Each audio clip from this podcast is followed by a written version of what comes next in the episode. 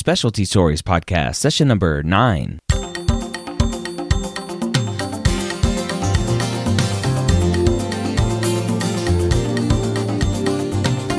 Whether you are a pre med or a medical student, you've answered the calling to become a physician. Soon you'll have to start deciding what type of medicine you will want to practice. This podcast will tell you the stories of specialists from every field to give you the information you need to make sure you make the most informed decision possible when it comes to choosing your specialty. Welcome to the Specialty Stories Podcast. I'm your host, Dr. Ryan Gray, and in this podcast, we share with you exactly what our title says Specialty Stories. Today, I have the honor of interviewing a friend who happened to be in town for a conference, and so I brought her into the studio and we talked about her specialty. Maureen Leonard, Dr. Leonard, is a pediatric gastroenterologist, and she's going to tell you all about that path. My name is Maureen Leonard, and I am a pediatric gastroenterologist. And how long have you been practicing as a pediatric gastroenterologist? I've been practicing for about a year and a half. And are you in an academic or community based setting? I am in an academic setting. When did you know you wanted to be a pediatric gastroenterologist? I had an idea that I might want to be one when I was about mm, in fourth year of medical school, but I had a couple of other ideas for what I might be. What were those? Well, I knew I was definitely going into pediatrics because I really enjoyed pediatrics. And then my other ideas were pediatric GI, pediatric neurology, or pediatric hemonc. And how did you narrow down those choices? I did some electives in all of those things. And pretty soon after doing pediatric neurology, I knew that wasn't for me. And so going into general pediatric training, I was going between pediatric GI and pediatric hemonc. What traits do you think lead to being a good PDGI doc?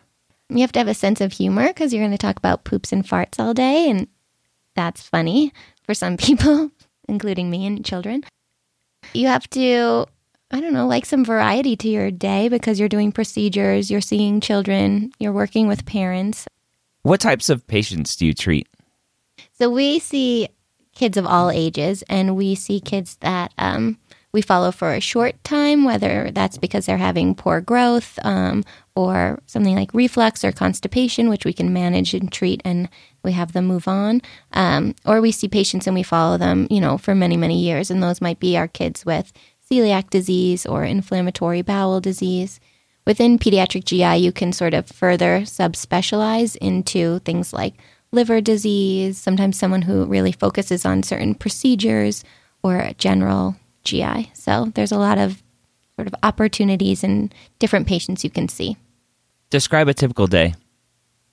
Well, I have three different days of my week. So a typical day seeing patients um, is because I'm in an academic center and I focus on patients with celiac disease, I have a little bit more time to spend with patients. So that's anywhere from uh, closer to 30 minutes instead of 15, which is nice. So I will see one day a week, I see patients every 30 minutes or so. We go over labs, we sort of check in, and it's sort of a typical day in the office. There's a day of the week where I do procedures, um, and so on those days I'm you know in pretty early, seven thirty or so. At that point, I'm either doing endoscopies or colonoscopies or both on children. So again, that's an interesting day working with a different group of people, anesthesia, nurses in a procedure room, and doing a procedure about every thirty to 60 minutes. For somebody that isn't aware of those types of procedures, describe endoscopy, colonoscopy. Yeah. So for kids, we put them to sleep. It's a you know, short procedure. So an endoscopy, typically a child would come in, anesthesia would put them to sleep. Um, I take a tube that looks sort of like a stethoscope, but is longer and has a camera on the end, and go down the throat into the esophagus, stomach, small intestine, and take biopsies while I'm there. Typically, the procedure itself takes about 10 minutes. So, you know, they're in and out pretty quick and they're out of the procedure area within an hour or two of their uh, visit. For a colonoscopy, that takes a bit longer. It can be anywhere between 30 to 45 minutes, and that depends on how well the cleanout went. So, we have patients drink stuff, so they um, essentially pee out of their butts, as I say to them.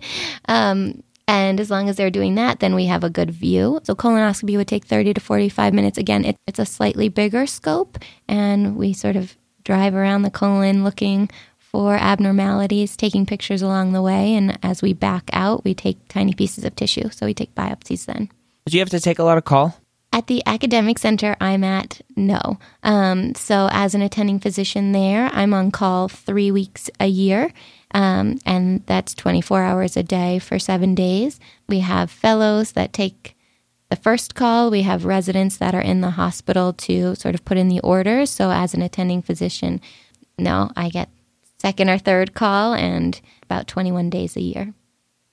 You mentioned earlier when I asked you about a typical day, you said you have three days. You mentioned seeing patients, procedure days where you're seeing patients too. What's that third day for you? Yeah, so three days a week I am um, doing research. So that means for me, you know, it could be anything from having meetings with startup companies or industry partners about, you know, what we're doing and what they're doing and how we can collaborate.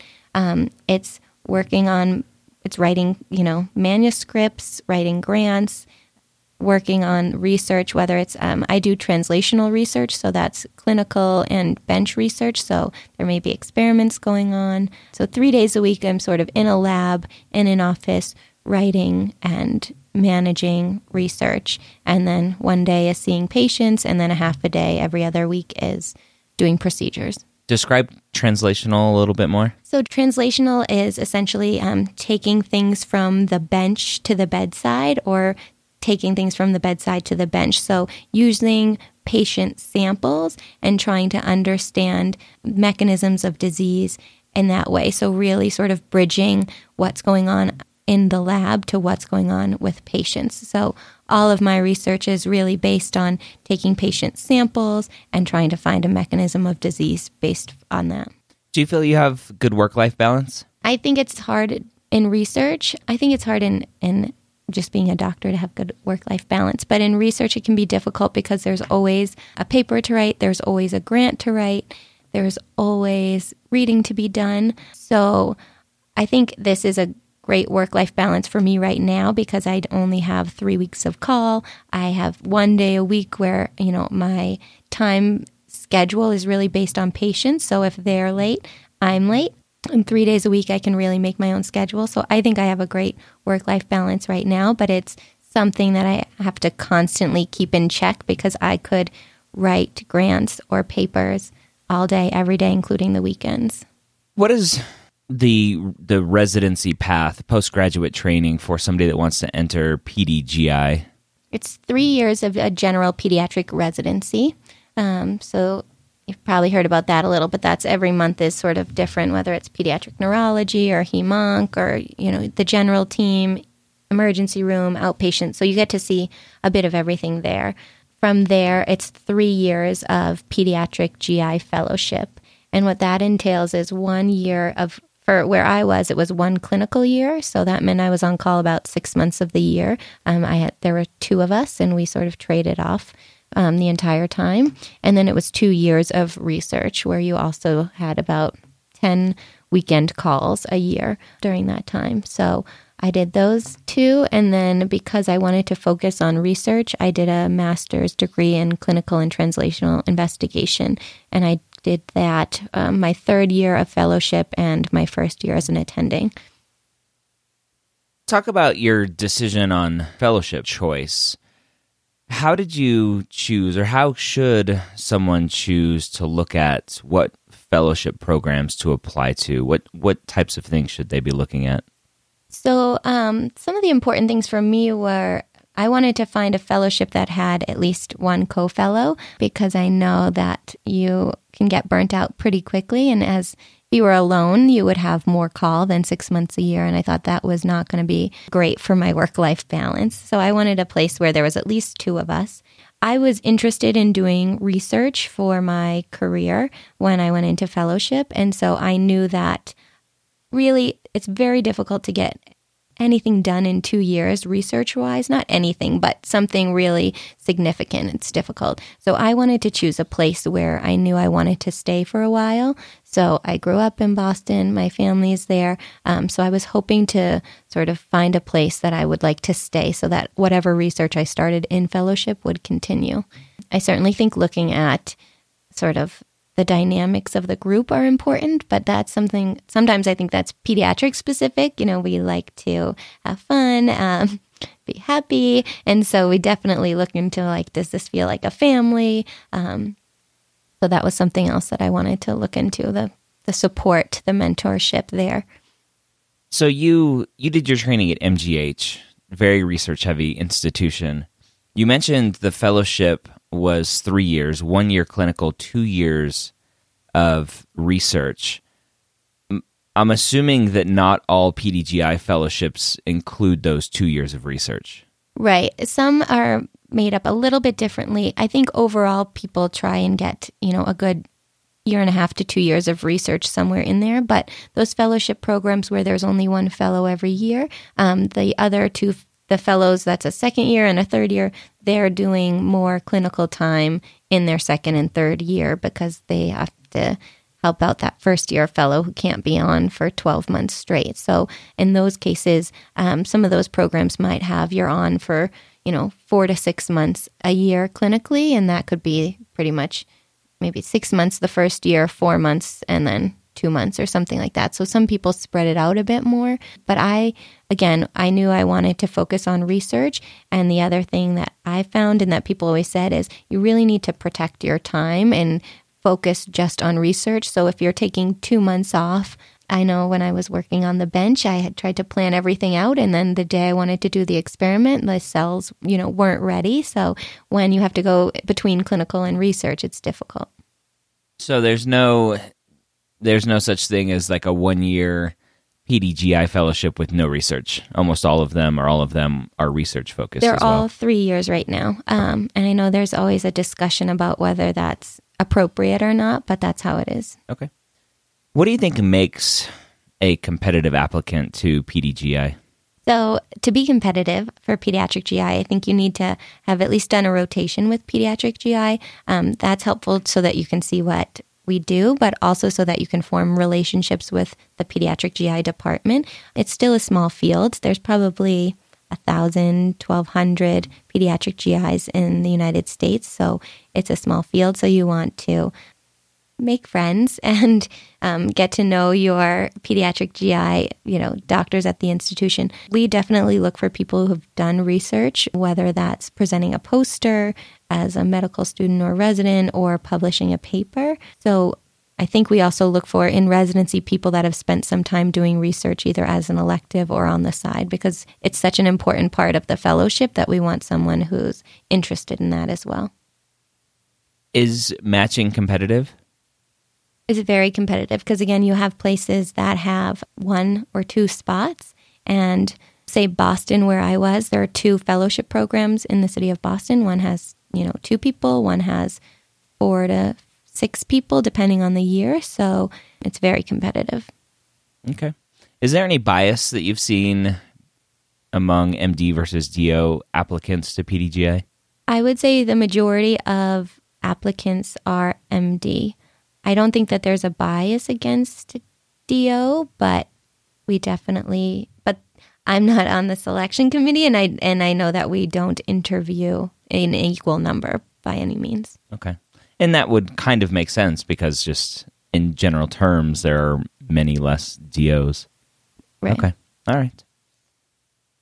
You talked about it a little bit, but if you could go into it a little bit more in depth or or not at all if there isn't much more but the opportunity to subspecialize as a PDGI so you you finish your 3 years of PD residency 3 years of of GI fellowship or PDGI fellowship.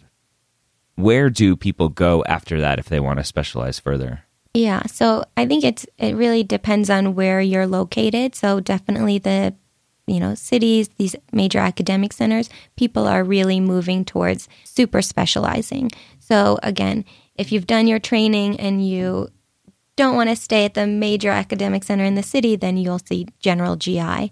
there are additional fellowships for a pediatric gastroenterologist. So you can do a liver transplant fellowship for um, one year, I believe. It's one one or two years.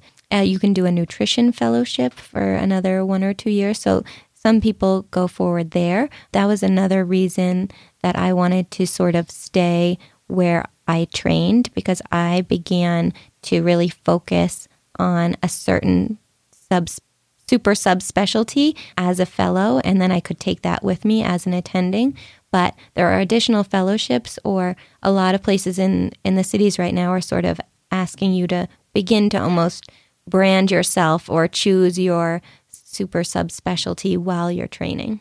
What do the boards look like? So you take your general pediatric boards, which are difficult, and then I would say, you know, the pediatric GI boards are very difficult as well because again, just like the general pediatric boards, they're asking about general genetic diseases that you may not see very often, um, metabolic diseases that you may not see that often. Um, so they're asking for a really wide range of things. And again, we don't see that wide range as often. Regular PD boards are one of the lowest have one of the lowest passing rates as far as I know. Is that correct? Yes. Yeah. What what is that passing rate? Do you know? I thought it was um, between seventy five and eighty percent. Okay. Pretty hard. Not sure why it's so hard. Well, I think it's a lot because if you go through, I mean, think of every metabolic disorder you can have, every enzyme. I mean, there's so many of those things, and the number of times we see them is, you know, you can count on one hand. So, genetic yeah. disorders, metabolic disorders, all of those things make it difficult. Okay. As a PDGI doc, what do you wish you knew going into fellowship that you didn't know that you know now? I mean, I was pretty prepared for it. I think, again, because I was interested in research, I think people should know that depending on where you go, there's going to be a, a heavy emphasis on research.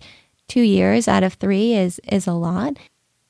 And, you know, the clinical stuff, everyone picks up eventually, and you study and you work on your procedures. But the time that you really determine what kind of pediatric GI doctor you're going to be. Are you going to be a researcher? Are you going to be a clinician? Are you going to be a motility expert? Are you going to be in doing, you know, liver transplants? That's all in the second 2 years. So, I think, you know, just knowing that you choose pediatric GI, but many people will then go on and really super focus after that. What do you wish primary care providers, and so in your case, pediatricians, what do you wish pediatricians knew about what you do? How could they help you do your job?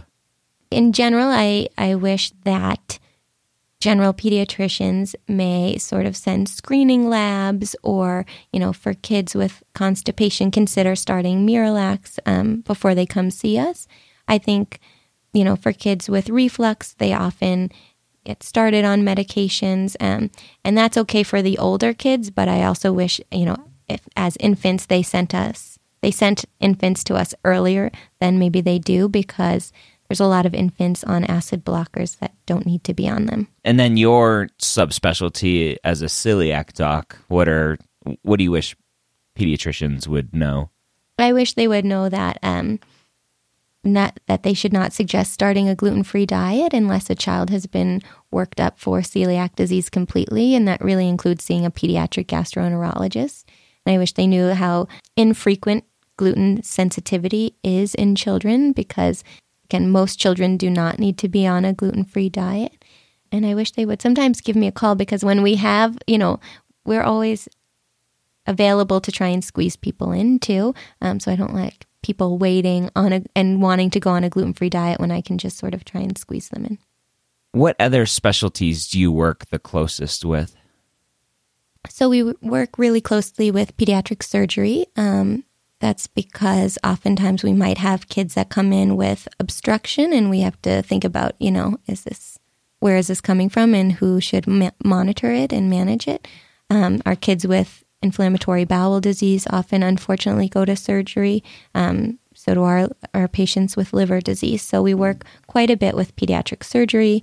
Um, we work quite a bit with pediatric radiology. Again, when we're assessing um, our IBD kids with CT scans or MRIs or doing different um, barium swallow studies to look at the esophagus and th- things like that. So I would say pediatric surgery, pediatric radiology are the top two that we work with. Are there any areas outside of clinical practice and research for PDGI?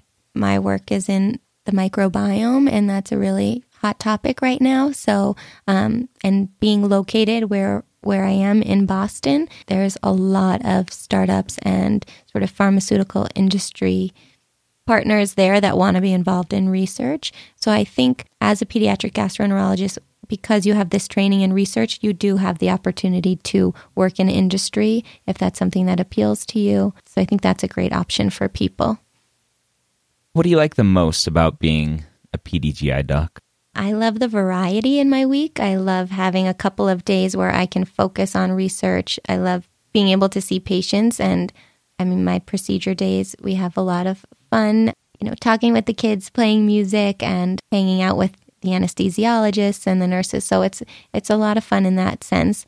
And you know, I really like that a lot of my patients get better so that they can there are a lot of happy moments in pediatric GI and a lot of funny moments because a lot of kids don't want to or aren't used to talking about poop and farts. And so we can have a lot of fun with different stool charts like, does your poop look like a chicken nugget or is it more like soft serve ice cream?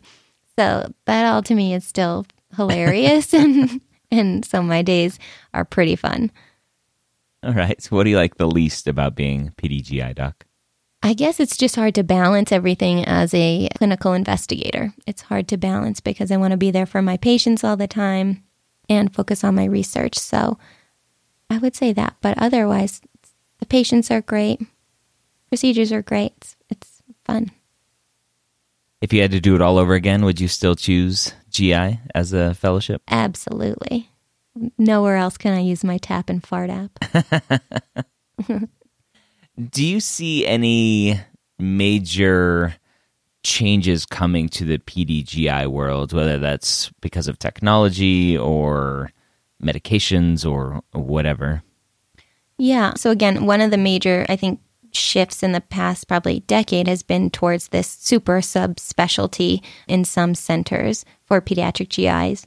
I think the next thing that's going to come down the pipeline is probably someday changes in how we do procedures. So there are people looking at certain capsules that are tethered to string um, and that may be able to take biopsies or take pictures at such a level that we don't need biopsies. So I think, you know, at some point, maybe we're going to be doing a lot less endoscopies and colonoscopies once that happens. And I think we're always nervous about, for if you're interested in research, the funding environment. But again, because there's so many sort of really interesting areas coming down the pipeline in terms of the microbiome and precision medicine, there's a lot of opportunity in research and in industry. Any last words of wisdom for the pre med medical student or even resident listening to this that's interested in PDGI? I think it's a great field if you're interested in sort of having a lot of variety to your week and to your patients. So you get to do procedures, you get to work with a lot of different groups, and you have a nice balance between patients that get better quickly and patients that you get to follow for a longer time period. So it's fun. All right. That was Dr. Leonard. Again, pediatric gastroenterology. So, very interesting there.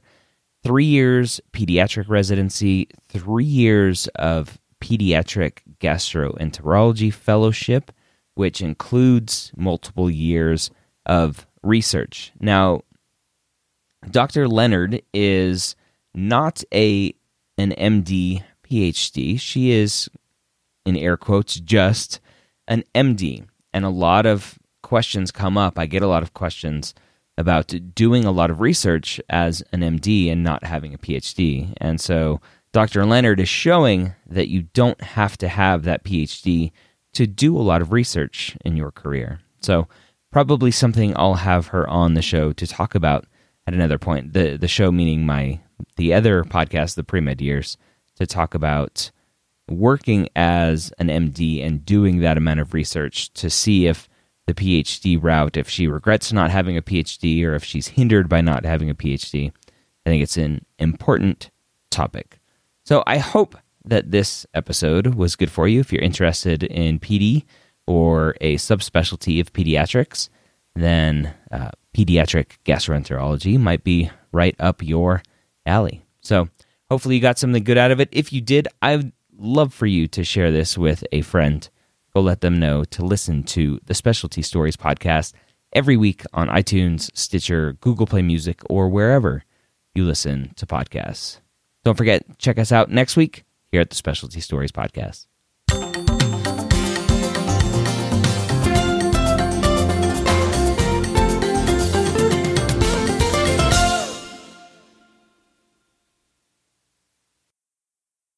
beans, beans, musical fruit. The more you eat, the more you toot. No, okay, don't don't put that in. okay, what was the question?